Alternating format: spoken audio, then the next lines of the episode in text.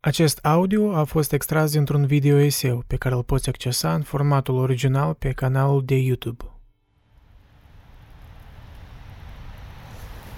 Facem oameni fără piept și așteptăm de la ei virtute și inițiativă. Râdem de onoare și suntem șocați să găsim trădători în mijlocul nostru. Castrăm și le cerem călușarilor să fie fertili. În desfințarea omului, The Abolition of Man, C.S. Lewis argumentează că societatea modernă creează oameni cărora le lipsește o virilitate care le-ar umfla pieptul. Dar mai apoi aceiași oameni se plâng că în societate ducem lipsă de oameni verticali și virili. Lewis nu vorbește despre pierderea virtuții în sine, ci mai degrabă despre mecanismul prin care aceasta este produsă. Și de fapt, prin piept, el nu se referă la partea literală sau metaforică a umanității, ci pur și simplu la sentiment. Plângerea sa, în esență, e că societatea modernă creează oameni fără inimă.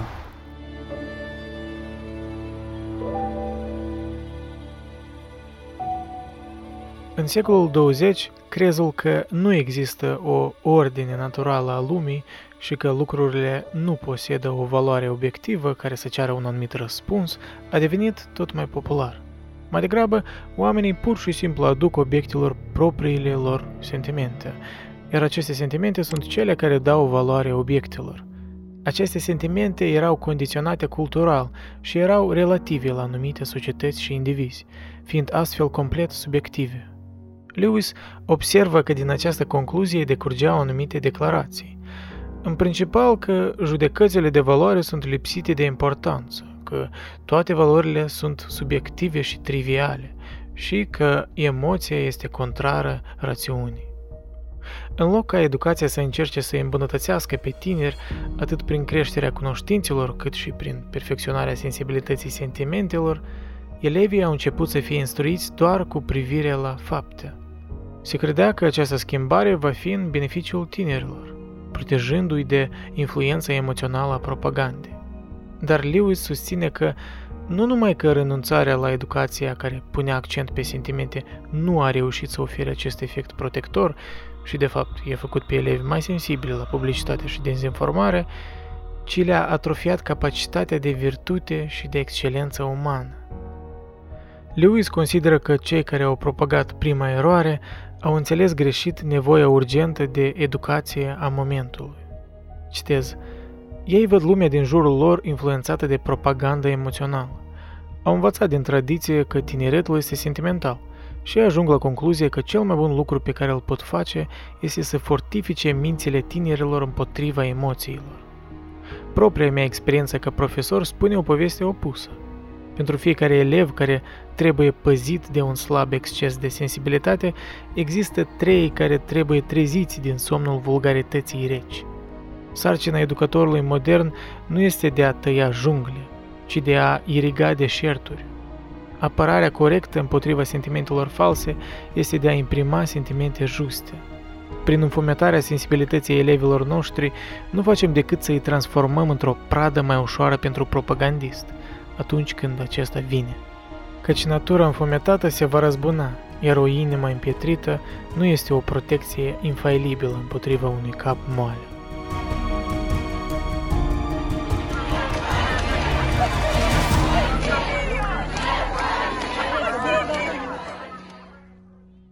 Aproape toate religiile și școlile filosofice, fie că este vorba de iudaism, creștinism, hinduism, aristotelism sau platonism, Susțin că există o ordine naturală, subiacentă a lumii, iar adevărul este ceea ce reflectă și explică cel mai clar această realitate.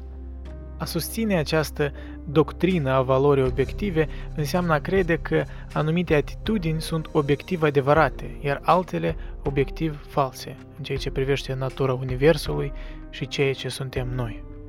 Lewis consideră că această perspectivă este cel mai bine descrisă de conceptul chinezesc numit Tao, Citez. Este realitatea de dincolo de orice predicat. Este natura, este calea, drumul. Este calea pe care Universul merge înainte, calea pe care lucrurile apar veșnic, liniștit și tranquil, în spațiu și timp.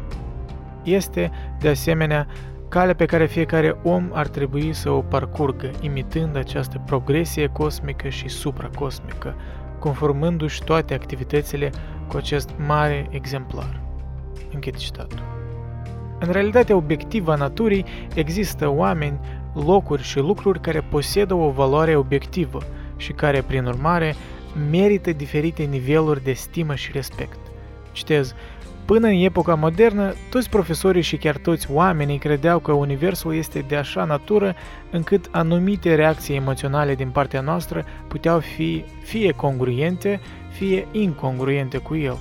Credeau de fapt că obiectele nu doar primeau, ci puteau merita aprobarea sau dezaprobarea noastră, venerația sau disprețul nostru. Închid citatul. Având în vedere că valoarea lucrurilor este obiectivă, atunci acestea ar trebui să strânească anumite reacții din partea noastră. Cerul nocturn ar trebui să ne trezească un sentiment de umilință. Povestea unui războinic curajos ar trebui să ne trezească un sentiment de venerație. Copiii mici ar trebui să ne trezească un sentiment de încântare. Un act de bunătate ar trebui să ne trezească un sentiment de recunoștință. În timp ce natura răspunsurilor emoționale este parțial viscerală și automată, Sentimentele unui om trebuie, de asemenea, să fie educate în mod intenționat pentru a fi congruente, pentru a fi mai în armonie cu natura. O astfel de pregătire îl învață pe om să evalueze lucrurile ca fiind mai mult sau mai puțin drepte, adevărate, frumoase și bune, și să își proporționeze afecțiunile după cum merită. Cum și-a observat Lewis, această pregătire era considerată esențială pentru dezvoltarea cuiva în întreaga antichitate. Citez. Sfântul Augustin definește virtutea ca fiind ordo amoris, condiția ordonată a afectelor în care fiecărui obiect îi se acordă acel grad de iubire care îi este adecvat. Aristotel spune că scopul educației este de a-l face pe elev să-i placă și să nu-i placă cei ce trebuie. Platon, înaintea lui, spusese același lucru.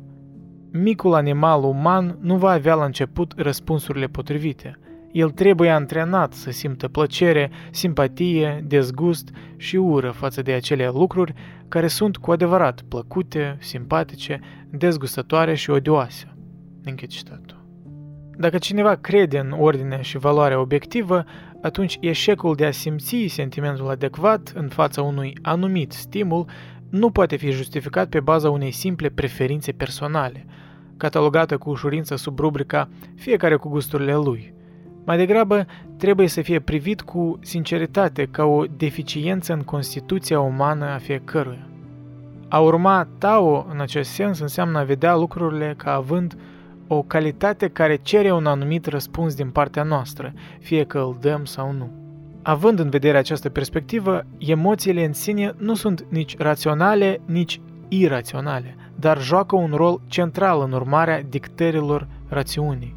Citez, Deoarece aprobările și dezaprobările noastre sunt astfel recunoașteri ale unei valori obiective sau răspunsuri la o ordine obiectivă, prin urmare, stările emoționale pot fi în armonie cu rațiunea, când simțim că ne place ceea ce ar trebui să fie aprobat, sau în afara armoniei cu rațiunea, când percepem că se cuvine să ne placă, dar nu o putem simți.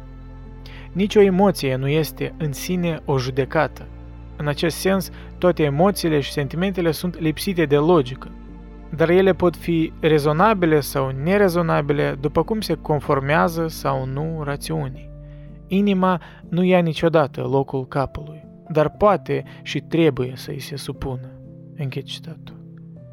A trecut ceva vreme de când o carte mi-a contestat atât de mult ipotezele mele despre moralitate și a trecut ceva vreme de când am văzut pe cineva care să ofere un argument puternic împotriva unui revizionism nicean al moralei.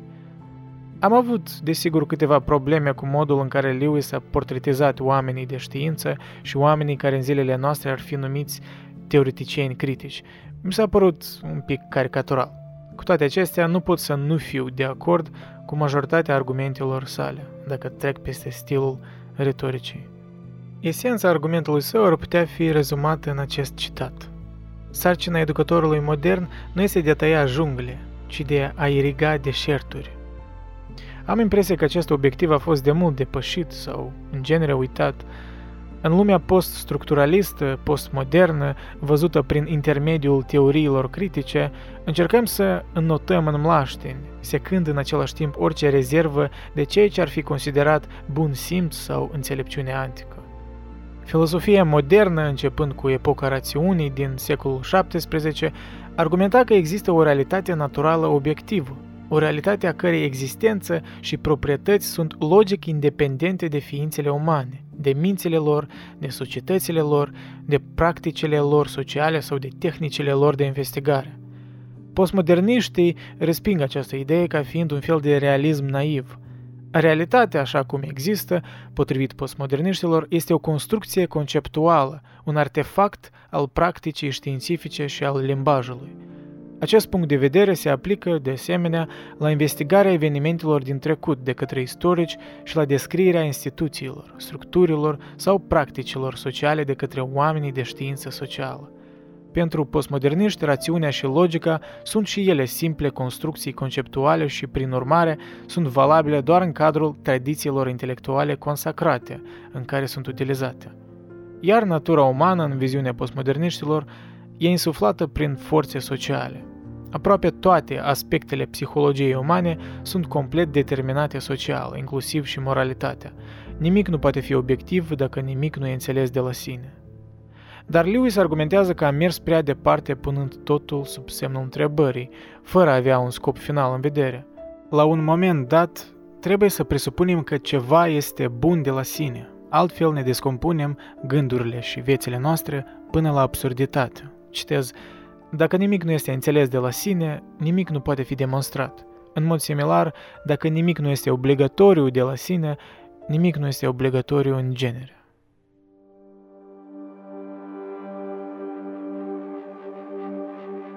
Totuși, ce înseamnă să înțelegem ceva de la sine atunci când vorbim despre moralitate?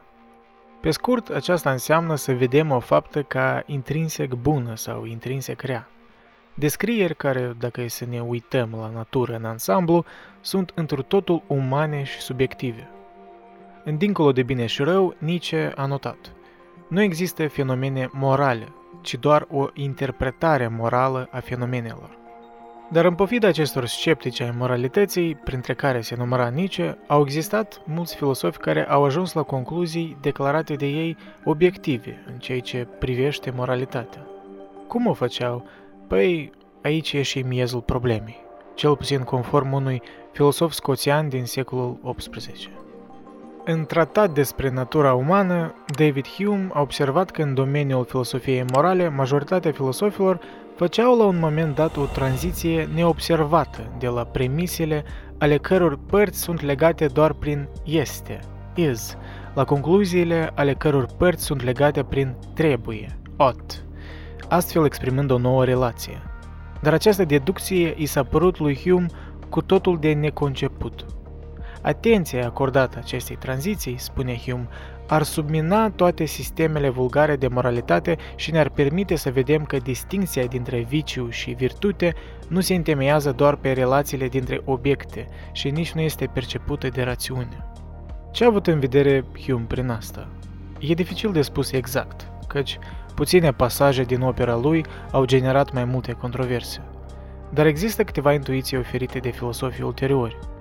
Conform interpretării dominante din secolul 20, Hume spune că nicio judecată de tip trebuie nu poate fi dedusă corect dintr-un set de premise exprimate doar în termeni de este, iar sistemele vulgare de moralitate comit această eroare logică. De obicei, în dezbaterile ulterioare între filosofi, se crede că acest lucru înseamnă ceva mult mai general, că nicio concluzie etică sau chiar evaluativă, oricare ar fi ea, nu poate fi dedusă în mod valid din orice set de premise pur factuale. Această teză este de obicei cunoscută ca legea lui Hume. Totuși, și aici sunt multe dezbateri și interpretări. Unii sunt de părere că Hume se angajează într-o viziune non-propozițională sau non-cognitivistă a judecății morale, viziunea conform căreia judecățile morale nu afirmă fapte și nu au valoare de adevăr. Unii consideră că acest paragraf neagă realismul etic, excluzând valorile din domeniul faptelor. Alți filosofi, cei mai cognitiviști, consideră că paragraful despre este și trebuie nu face nimic din cele menționate anterior.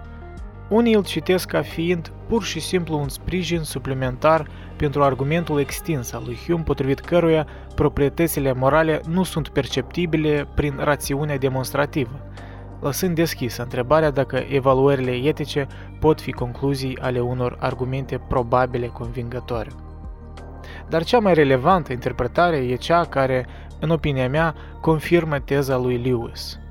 Această interpretare afirmă că Hume face observație despre descoperirea originală a virtuții și a viciilor, care trebuie să implice utilizarea sentimentului. Din acest punct de vedere, nu se poate face descoperirea inițială a proprietăților morale prin inferență din premisele nemorale folosind doar rațiunea. Mai degrabă, este nevoie de o anumită contribuție din partea sentimentelor. Nu pur și simplu prin raționamentul din relațiile abstracte și cauzale descoperite se ajunge la ideile de virtute și viciu, ci trebuie să se răspundă la aceste informații cu sentimente de aprobare și dezaprobare. E important să observăm că această ultimă interpretare este de fapt compatibilă cu dihotomia este-trebuie, căci odată ce o persoană are conceptele morale ca rezultat al experienței anterioare a sentimentelor morale, ea poate ajunge la anumite concluzii morale particulare prin inferență din premise cauzale, factuale, enunțate în termeni de este, despre efectele trăsăturilor de caracter asupra sentimentelor observatorilor. Filosofii care se alătură acestei interpretări sublinează că Hume însuși face astfel de inferențe, în mod frecvent în scrierile sale. Cu toate acestea, eu intuiesc că nici asta n-ar convinge majoritatea oamenilor din lumea seculară. În așa caz, rămânem într-un impas din punct de vedere moral și întrebarea care ar trebui atunci să urmeze e următoarea. Suntem pe deplin conștienți de gravitatea situației? Problema care apare odată ce credem că nimic din moralitate nu este evident este incredibil de subestimată. Știința nu poate rezolva dihotomia este-trebuie.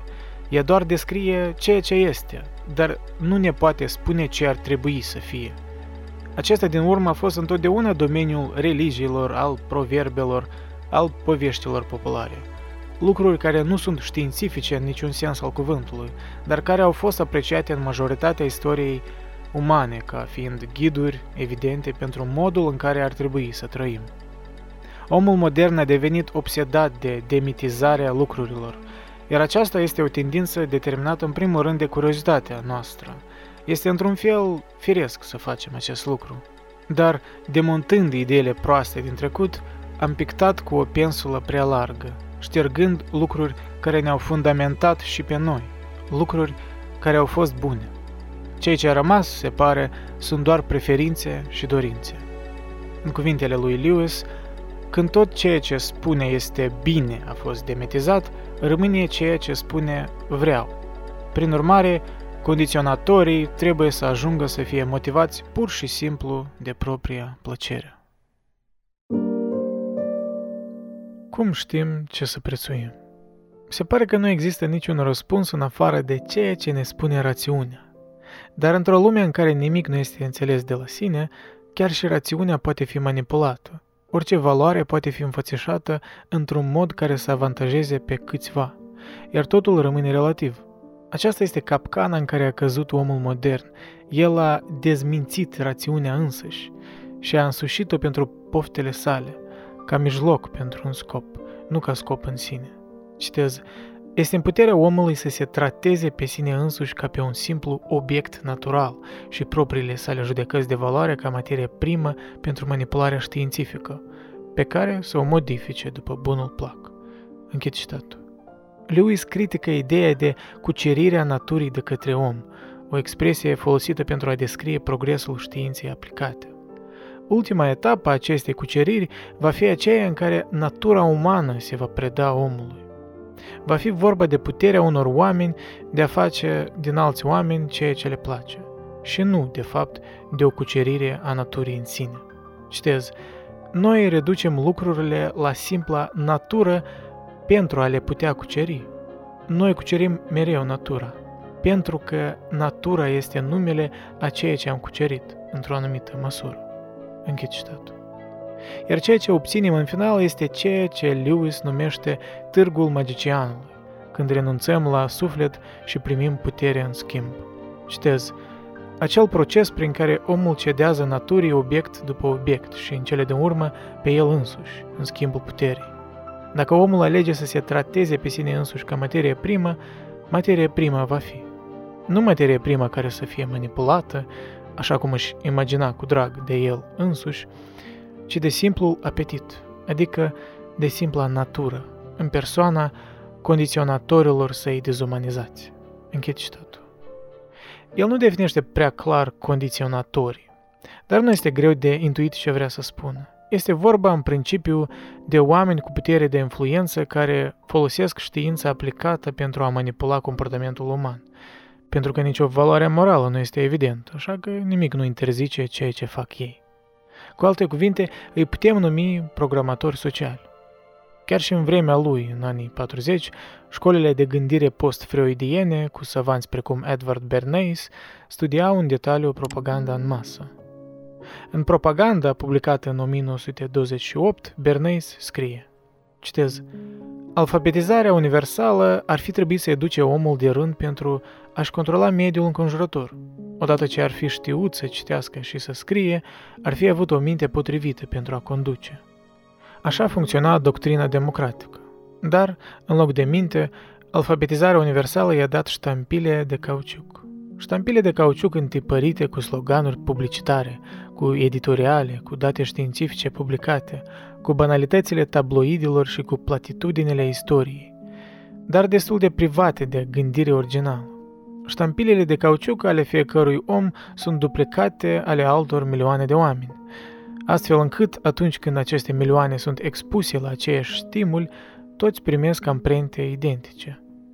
Poate părea o exagerare să spunem că publicul american primește majoritatea ideilor sale în acest mod gros. Mecanismul prin care ideile sunt diseminate pe scară largă este propaganda, în sensul larg al unui efort organizat de a răspândi o anumită credință sau doctrină. Închei citatul. Exemplele cele mai recente sunt modalitățile contemporane de manipulare a comportamentului uman prin intermediul internetului, al social media și al înțelegerii mai profunde a neuroștiinței. Cucerirea naturii de către om, se pare, include în ea cucerirea oamenilor de rând de către un număr mai redus de oameni cu influență științifico-politică. În cuvintele lui Lewis, citez, Cucerirea naturii de către om, dacă se îndeplinesc visurile unora ce se ocupă cu planificarea științifică a omenirii, înseamnă stăpânirea câtorva sute de oameni asupra a miliarde de alți oameni.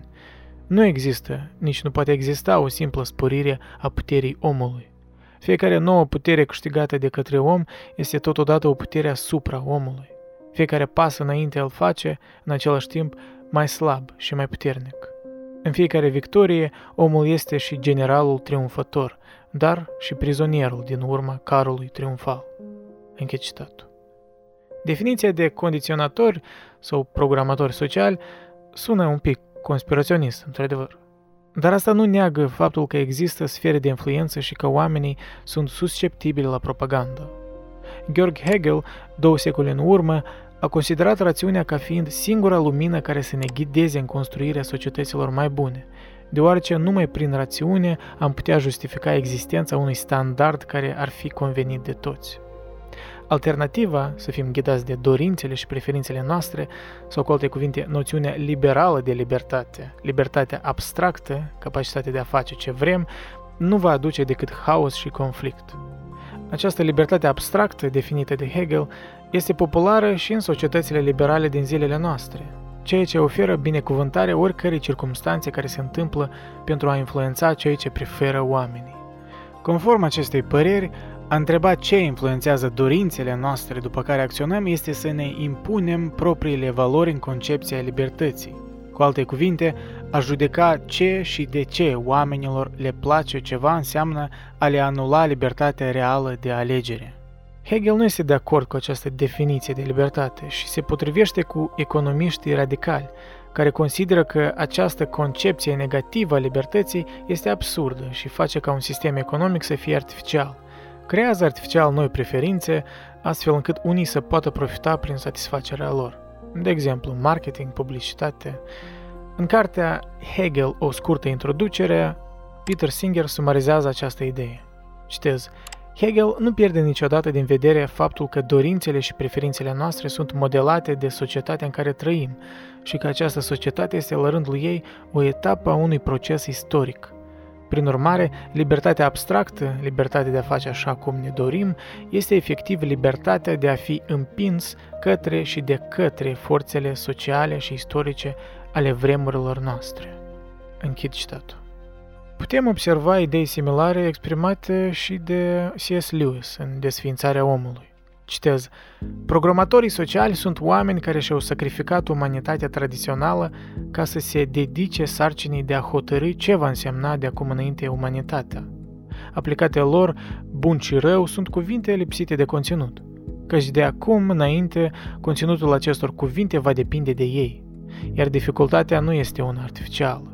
Să presupunem că era posibil să spui, în definitiv, cei mai mulți dintre noi vor, mai mult sau mai puțin, aceleași lucruri. Mâncare, băutură, sex, distracție, artă, știință și, pe cât se poate, cea mai lungă viață pentru indivizi și pentru specie. Iar ei să spună, întâmplător, asta ne place, și să înceapă să-i condiționeze pe oameni în modalitatea care ar avea cele mai multe șanse de a duce la acest rezultat. Care e problema? Însă asta nu este un răspuns. În plus, este fals că ne plac tuturor aceleași lucruri. Închid citatul. Toate aceste probleme se agravează și mai mult dacă trăim fără convingeri morale evidente. Cu alte cuvinte, dacă trăim doar din instinct. Astfel suntem și mai susceptibili la manipulări. Iar dacă tot merge vorba de instinct, nu cred că există o persoană mai potrivită de invocat în cazul dat decât Friedrich Nietzsche – care și-a concentrat o mare parte a filosofiei asupra unei vieți bazate pe instinct și cum putem fi amorali. Totuși, în ciuda analizei sale profunde a naturii umane, se pare că germanul a subestimat o problemă centrală în viața bazată pe instinct, problema ierarhizării. Nietzsche a fost un anticreștin și un antiplatonic înverșunat, fiind astfel împotriva a doi piloni de bază civilizația occidentală. În una dintre cele mai necrusătoare cărți ale sale, Amurgul idolilor, scris în 1889, Nietzsche își exprimă disprețul față de Socrate, dialectica lui și rațiunea în general, pledând în schimb pentru o reîntoarcere la instincte, despre care se plânge că sunt schimonosite și suprimate de rațiune. Citez. Socrate a fost o neînțelegere, Întreaga morală a îndreptării, cea creștină și ea, a fost o neînțelegere. Lumina de zi cea mai crudă, raționalitatea cu orice preț, viața la modul lucid, rece, prevăzător, conștient, fără instinct, împotrivindu-se instinctelor, toate acestea la rândul lor nu erau decât o boală, o altă boală, și nici de cum o reîntoarcere la virtute, la sănătate, la fericire. A trebui să combați instinctele, aceasta e formula pentru decadență. Cât timp viața e în creștere, fericirea echivalează cu instinctul. Închid citatul. Punându-l în contrast cu Lewis, mi-am format o imagine care aș vrea să o descriu în mai multe detalii. Lewis e de acord cu Nietzsche că rațiunea de sine stătător poate fi adesea destructivă, dar în timp ce Nietzsche critică efectul hipnotizant al rațiunii și vrea să ne reîntoarcă atenția la instincte, probabil răspunzând perioadei istorice din timpurile lui, dominată de filosofia sistemelor, Lewis ne atrage atenția la rolul pozitiv al sentimentelor în a ghida rațiunea, scriind într-o perioadă care a ajuns în finalitatea logică a aceluiași proces de scepticism față de obiectivitatea sentimentelor. Nietzsche, într-un mod oarecum contradictoriu, apreciază rațiunea, dar o vede ca fiind în esență relativă, în același timp, el crede că o concentrare mai mare asupra instinctului e răspunsul. Nu necesar pentru a trăi doar din instinct, ci deoarece instinctul a fost neglijat mult timp. Lewis consideră că dualitatea rațiune-sentiment permite menținerea unui echilibru cu instinctele care de sine stătător nu sunt capabile să ne îndrume. Deci, există similarități, dar și diferențe importante. Diferența e în percepția față de sentimente – Nietzsche întruchipează exact paradigma pe care Lewis o critică, crezul că sentimentele sunt într totul relative și nu reflectă nimic obiectiv din lume. Cu alte cuvinte, germanul crede că sentimentele nu pot oferi judecăți obiective de valoare, ci doar reflectă starea psihologică și fiziologică a observatorului. În acest sens, în cartea Povestea filosofiei, Will Durant descrie etica lui Nietzsche. Citez. Etica supremă este biologică. Trebuie să judecăm lucrurile în funcție de valoarea lor pentru viață. Avem nevoie de o transvaluare fiziologică a tuturor valorilor. Adevăratul test al unui om sau al unui grup sau al unei specii este energia, capacitatea, puterea.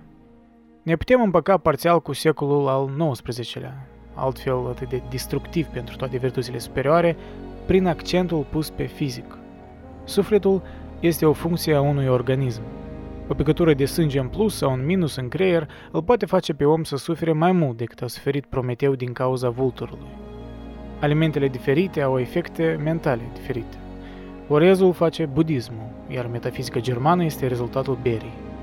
O filosofie este deci adevărată sau falsă după cum este expresia și exaltarea ascensiunii și coborârii vieții. Decadentul spune, viața nu valorează nimic. Să spună mai degrabă, eu nu valorez nimic. De ce ar merita viața să fie trăită când toate valorile eroice din ea au fost lăsate să decadă, iar democrația, adică neîncrederea în toți oamenii mari, ruinează cu fiecare deceniu un alt popor. Închid citatul. Deci, reiterând, Nietzsche privea la sentimente ca la ceva relativ, ceea ce în ochii lui nu era necesar un lucru rău. Iar Lewis credea că unele sentimente pot reflecta ceva obiectiv în lume, adică aprobarea sau dezaprobarea unui obiect sau a unei stări din partea sentimentului era o reflexie a ceva obiectiv, în afara minții umane. La Nietzsche, sentimentele se rezumau la simple proiecții psihologice și fiziologice. În timp ce Nietzsche vrea să reconsidere valorile și să clădească ceva nou pe baza instinctelor, Lewis are o perspectivă mai moderată. El nu vrea să reevalueze morala, ci doar să o direcționeze pe drumul corect. Sau, mai bine spus, să argumenteze că în genere poate exista un drum corect, care poate fi aprobat de sentimentele juste. Nietzsche, luând în considerare proiectul lui ambițios de a crea valori noi din abisul nihilist, s-a dezis de orice idee de adevăr obiectiv – deoarece observa cum acei oameni care vorbeau despre lucruri obiective ignorau afectul sentimentelor asupra gândirii lor. Altfel spus, filosofii sistematici pretindeau a fi obiectiv prin a elogia rațiunea și a subaprecia rolul simțurilor. Citez. Îi suspectez pe toți sistematicienii și mă feresc din calea lor. Voința de sistem e o lipsă de onestitate, Mie însumi necuvința aceasta, faptul că mari înțelepți reprezintă tipuri ale declinului, mi s-a revelat mai întâi tocmai într-un caz în care prejudecata doctă și cea ignorantă îi se opun cel mai puternic. I-am identificat pe Socrate și Platon ca pe simptome ale decăderii, ca pe instrumente ale destrămării grecești, ca fiind antigrecești. Acel consensus sapientium, înțelegerea înțelepților, am înțeles asta din ce în ce mai bine. Demonstrează cel mai puțin că aveau dreptate în privința lucrurilor asupra cărora părerile lor concordau. El demonstrează mai degrabă că ei înșiși, acești mari înțelepți, concordau fiziologic în ceva anume, raportându-se astfel, trebuind să se raporteze, în același mod negativ la viață. Judecățile, judecățile de valoare asupra vieții, pro sau contra, până la urmă nu pot să fie niciodată adevărate – ele au valoare doar ca simptome, sunt de luat în considerare doar ca simptome. În sine, astfel de judecăți sunt niște prostii. Trebuie neapărat să întinzi mâna și să încerci să prinzi această uimitoare subtilitate, anume că valoarea vieții nu poate fi estimată. Închid citatul. Eu cred că Nietzsche, deși e drept într-o oarecare măsură, a plecat prea departe în a demoniza rațiunea. Într-un mod ironic, fiind coplecit și orbit de propriile sentimente, sau, cum ar fi spus el despre creștini, de rezantiment. Acest rezantiment, această descărcare emoțională, e bine observată în paragrafele despre Socrate, în Amurgul idolilor. Citez. Socrate aparținea, ca origine, straturilor celor mai de jos ale poporului. Socrate era plebea. Se știe, bancă se mai și vede cât era de urât. Dar urțenia, în sine o obiecție, printre greci e aproape o contrazicere. Era Socrate într-adevăr grec? Urțenia e destul de des expresia unei evoluări încrucișate, inhibată prin încrucișare. În celălalt caz, ea apare ca evoluare în declin. Odată cu Socrate, gustul grecesc dintr-o dată se schimbă în favoarea dialecticii. Ce se întâmplă aici, de fapt? Înainte de orice, în felul acesta e înfrânt gustul ales. Plebea iese cu dialectica la iveală. Înaintea lui Socrate, manierele dialectice erau respinse de societatea bună. Ele treceau drept proaste maniere, erau compromițătoare. Tineretul era pus în gardă cu privire la ele. De asemenea, era suspectată orice prezentare de acest fel a motivațiilor cuiva.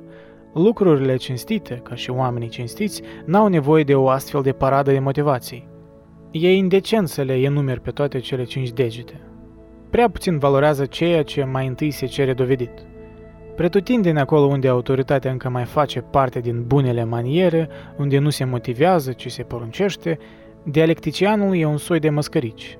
Râde de el, nu-i luat în serios. Ce s-a întâmplat aici de fapt? E ironia lui Socrate o expresie a revoltei? A resentimentului plebei? Oare se delectează ca oprimat cu propria ferocitate a loviturilor de cuțit ale silogismului? Se răzbună pe nobilii pe care îi fascinează? Ca dialectician, ai în mână un instrument necruzător.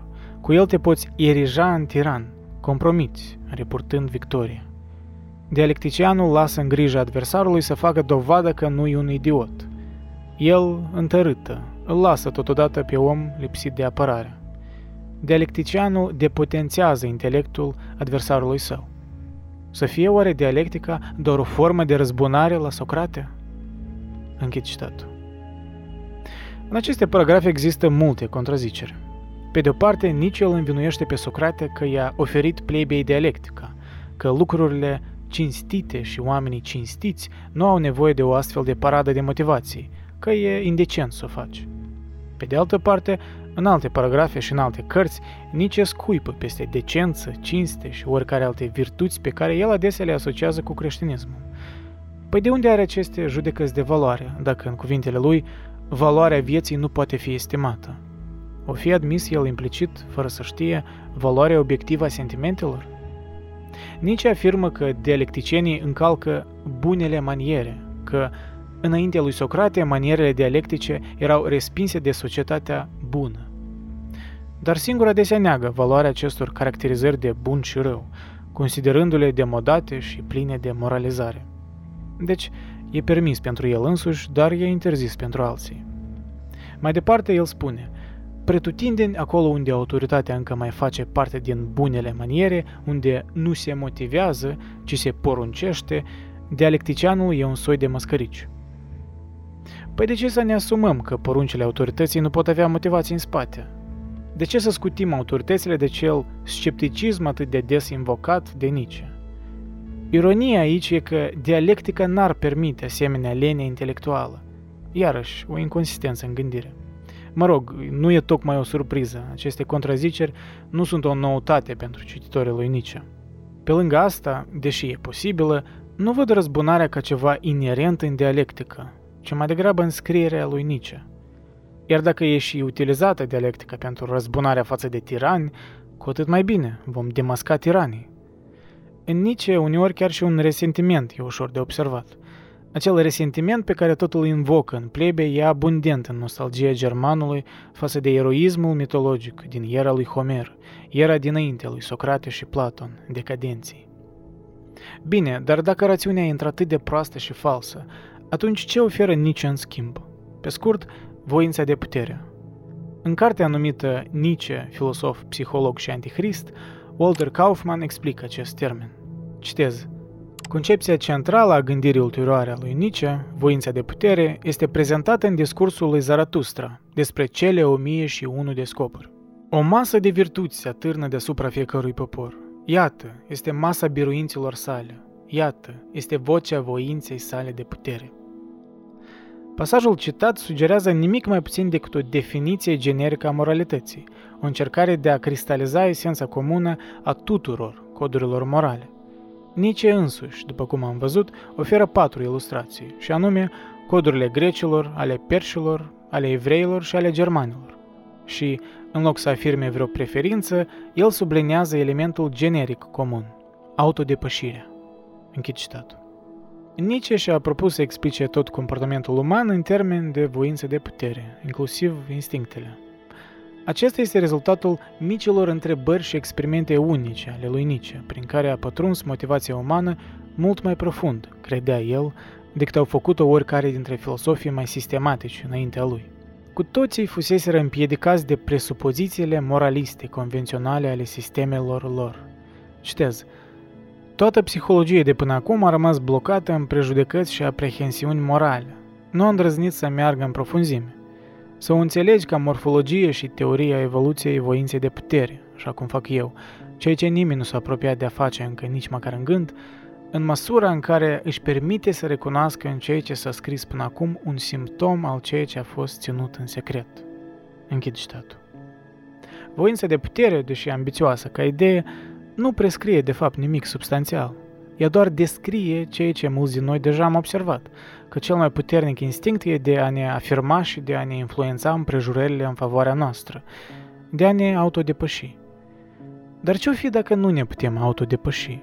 Ce-o fi dacă în a sări atât de departe peste rațiune și peste valorile obiective ne-am dezorientat și am cădea prada instinctelor, ajungând într-o stare și mai deplorabilă? De altfel, ce înseamnă să ne autodepășim? Ca să ce?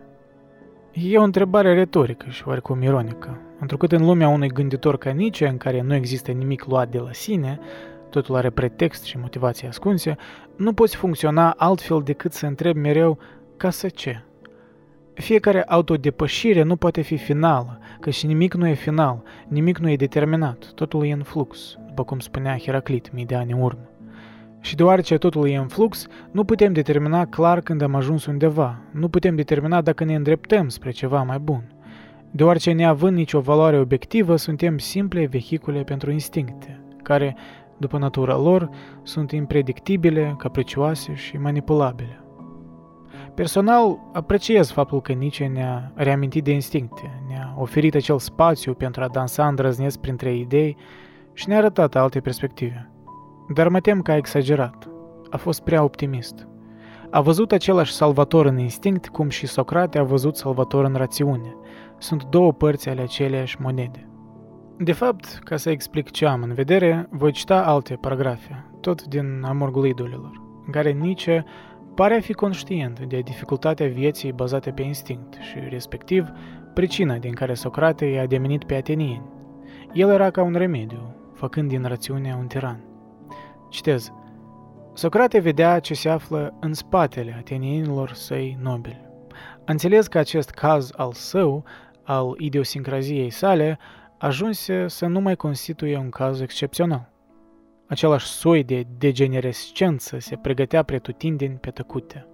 Vechea Atena era pe sfârșită, iar Socrate înțelegea că toată lumea avea nevoie de el de remediul, de terapie, de ingeniosul său procedeu personal de autoconservare.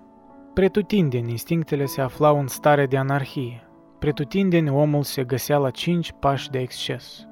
Acel monstrum in animo constituia pericolul general. Instinctele vor să se erigeze în tiran. Trebuie inventat un contratiran mai puternic. Când fizionomistul acela i-a dezvăluit lui Socrate cine este, un bărlog al tuturor poftelor rele, Marele ironic a mai spus ceva care ne oferă cheia în privința lui. E adevărat, a spus el, dar am ajuns să mi le stăpânesc pe toate. Cum a ajuns Socrate să se stăpânească pe sine? Cazul lui nu era în fond decât acel caz extrem, care sărea cel mai tare în ochi, de ceea ce începuse pe atunci să constituie amenințarea generală, faptul că nimeni nu se mai stăpânea pe sine, că instinctele se ridicau unele împotriva celorlalte. Închid citatul. Ar putea fi cazul că e prea devreme pentru această redefinire a valorilor. Aceasta a sugerat și Nietzsche, prin intermediul lui Zaratustra, care au coborât de pe munte ca să înștiințeze lumea despre moartea lui Dumnezeu și a terminat prin a fi bagiocorit de lume.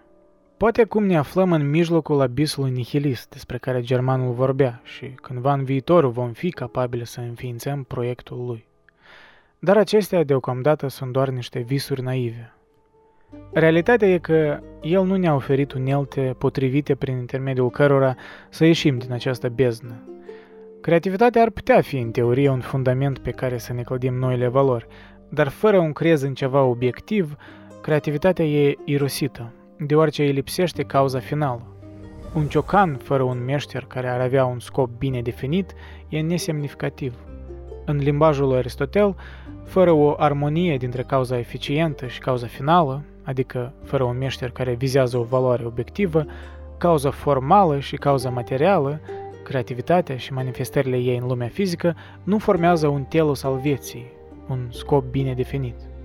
În așa caz, plutim în haos, fiind demoralizați și dezorientați, întrucât nu ne îndeplinim telosul nostru individual, sau, mai trist, nici nu admitem posibilitatea unui telos. Critica lui Nietzsche asupra moralei merită să existe.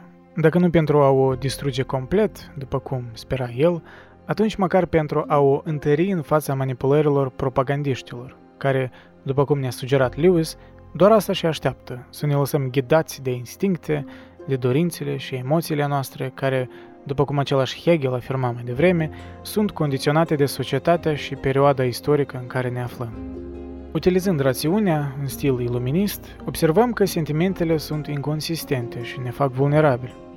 Astfel ajungem la concluzia greșită că trebuie să le suprimăm sau chiar să ne debarasăm complet de ele. Ca rezultat, suntem prăzi ușoare pentru instincte, care copleșesc rațiunea izolată de la sentimente. Și viceversa, utilizând sentimentele în stil nicean, vedem falsuri și aparențe ale rațiunii în lume și ne creăm un nou inamic, plonjând în alte extreme și rejectând rațiunea, creând un vacuum care în mod natural e umplut de instincte. Dar instinctele sunt incompetente în a ne forma ca indivizi de sine stătător. Ele au nevoie de fundamentul care trebuie să fie rațiunea, care la rândul său ar fi temperată de sentimentele potrivite. Același Nietzsche sugera implicit asta când descria starea atenienilor pe timpul lui Socrate. Citez, faptul că nimeni nu se mai stăpânea pe sine, că instinctele se ridicau unele împotriva celorlalte. Închid citatul. Desigur, Nietzsche a avut o oarecare dreptate. Multe valori sunt false și arbitrare, dar prin a rejecta obiectivitatea la general, rejectăm orice posibilitate a obiectivității unor valori și astfel ne autocondamnăm la impotență în această căutare a valorilor noi. Speranța lui Nietzsche, pe care el însuși a numit-o aproape imposibilă, ca oamenii să devină ubermenci, ne-a tulburat mai mult în loc să ne ofere un spațiu și oportunitate. Fiind lăsați fără nicio obiectivitate valorică, am fost lăsați pradă instinctelor, care, după cum însuși Nietzsche admitea, sunt într-un conflict constant între ele. Fără un reper a valorilor obiective, acest război intern al instinctelor e menit să continue la infinit, fără să ne ofere roade palpabile. Haosul din noi trebuie ghidat. Dacă nu de dogma religioasă, atunci măcar de o posibilitate de a ne afirma ceva obiectiv, un spațiu, o permisiune de a spune da, de a construi, nu doar de a distruge cu ciocanul. Bine, să admitem că am putea trăi după instincte. Atunci apare o problemă. Traiul bazat pe instincte nu ne oferă cunoștințe despre cum ar trebui să construim ierarhia instinctelor. Care instinct este mai valoros? Care dintre ele ar trebui să fie în vârf? Chiar și formularea acestor întrebări pare absurdă, deoarece solicită o judecată de valoare de la un lucru care nu are nicio valoare intrinsecă. Aceasta este problema pe care Nietzsche nu a putut să o rezolve. Oricât de bune ar fi fost diagnozele sale, soluțiile au lipsit cu desăvârșire sau, în cel mai bun caz, au fost pur și simplu naive. Lewis a explicat în Desfințarea omului. Citez. A ne spune să ascultăm instinctul este ca și cum ne-ar spune să ascultăm oamenii. Oamenii spun lucruri diferite, la fel și instinctele. Instinctele noastre sunt în război. Dacă se consideră că instinctul de conservare a speciei trebuie ascultat întotdeauna în detrimentul altor instincte, de unde derivă această regulă de prioritate? A asculta acest instinct vorbind în favoarea sa și luând o decizie în favoarea sa ar fi mai degrabă o dovadă de gândire simplistă. Fiecare instinct, dacă îl asculți, va pretinde să fie satisfăcut în detrimentul tuturor celorlalte. Prin simplul fapt de a asculta unul mai degrabă decât pe celelalte, deja am prejudiciat cazul. Dacă nu am aduce la examinarea instinctelor noastre o cunoaștere a demnității lor comparative, nu am putea niciodată să o învățăm de la ele. iar această cunoaștere nu poate fi ea însăși instinctivă. Judecătorul nu poate fi una dintre părțile judecate, sau dacă este, decizia este lipsită de valoare și nu există niciun motiv pentru a pune conservarea speciei mai presus de autoconservarea apetitului sexual. Ideea că, fără a face apel la vreo instanță mai înaltă decât instinctele însele, putem totuși găsi motive pentru a prefera un instinct mai presus de semenii săi, moare foarte greu. Ne agățăm de cuvinte inutile, îl numim instinctul de bază sau fundamental sau primar sau cel mai profund. Nu este de niciun folos. Fie că aceste cuvinte ascund o judecată de valoare emisă asupra instinctului și, prin urmare, nu pot fi deduse din el, fie că ele nu fac decât să consemneze intensitatea sa resimțită, frecvența funcționării sale și răspândirea sa largă. Dacă este prima variantă, întreaga încercare de a întemeia valoarea pe instinct a fost abandonată. Dacă este a doua variantă, aceste observații despre aspectele cantitative ale unui eveniment psihologic nu duc la nicio concluzie practică. Este vorba de vechea dilemă. Fie că premisele ascundeau deja un imperativ, fie că concluzia rămâne doar un indicativ. În esență, ceea ce spune Lewis este că tinerii au oricum o înclinație spre apatie, cinism sau mulțumire sterilă. Iar dacă nu faci decât să amplifici acest cinism spunându-le că toate valorile și emoțiile sunt subiective și că nu există adevăruri absolute, atunci creezi un vid însetat care este de fapt mai vulnerabil la a fi umplut de publicitate și propagandă. Faptul de a fi supuși la nesfârșită demitizare a idealurilor le transmite tinerilor o plăcere îngânfată în propria lor cunoaștere, care poate ascunde o ignoranță care îi face susceptibil la ispitele dezinformării. Adevărata protejare a minții de la îndoctrinare necesită umplerea ei cu adevăruri pozitive care sunt atât bine argumentate cât și animate de sentimente. Un om care are un sentiment bine pus la punct pentru un ideal, o dragoste reală pentru ceva, se ridică deasupra jocurilor ieftine ale propagandei. Sentimentul emoțional nu funcționează doar ca o apărare împotriva propagandei negative, ci acționează ca un catalizator pentru activitatea ofensivă. După cum susține Lewis, raționalitatea seacă nu poate fi niciodată, de una singură, un stimulent suficient pentru o acțiune pozitivă. Citez, nicio justificare a virtuții nu îi va permite unui om să fie virtuos. Fără ajutorul emoțiilor antrenate, intelectul este neputincios în fața organismului animal. Mai degrabă aș fi jucat cărți împotriva unui om destul de sceptic în privința eticii, dar crescut să creadă că un gentleman nu trișează, decât împotriva unui filosof moral ireproșabil care a fost crescut printre șmecheri. În luptă, nu silogismele logice sunt cele care vor ține nervii și mușchii reticenți la post în a treia oră de bombardament. Sentimentalismul cel mai crud despre un steag, o țară sau un regiment va fi de mai mare folos. Închid citatul. Cum putem rezolva problema desfințării morale a omului? Nu văd altă soluție în afară de a accepta faptul că este necesară o credință dogmatică în valoare obiectivă. Ne aflăm într-o lume în care fundamentele sunt puse sub semnul întrebării într-un mod perpetu. Ne învârtim în toate direcțiile, dar nu știm când să ne oprim. Căutăm valori fără a avea o credință sinceră în validitatea lor, o încercare aproape schizofrenică de a construi demolând constant.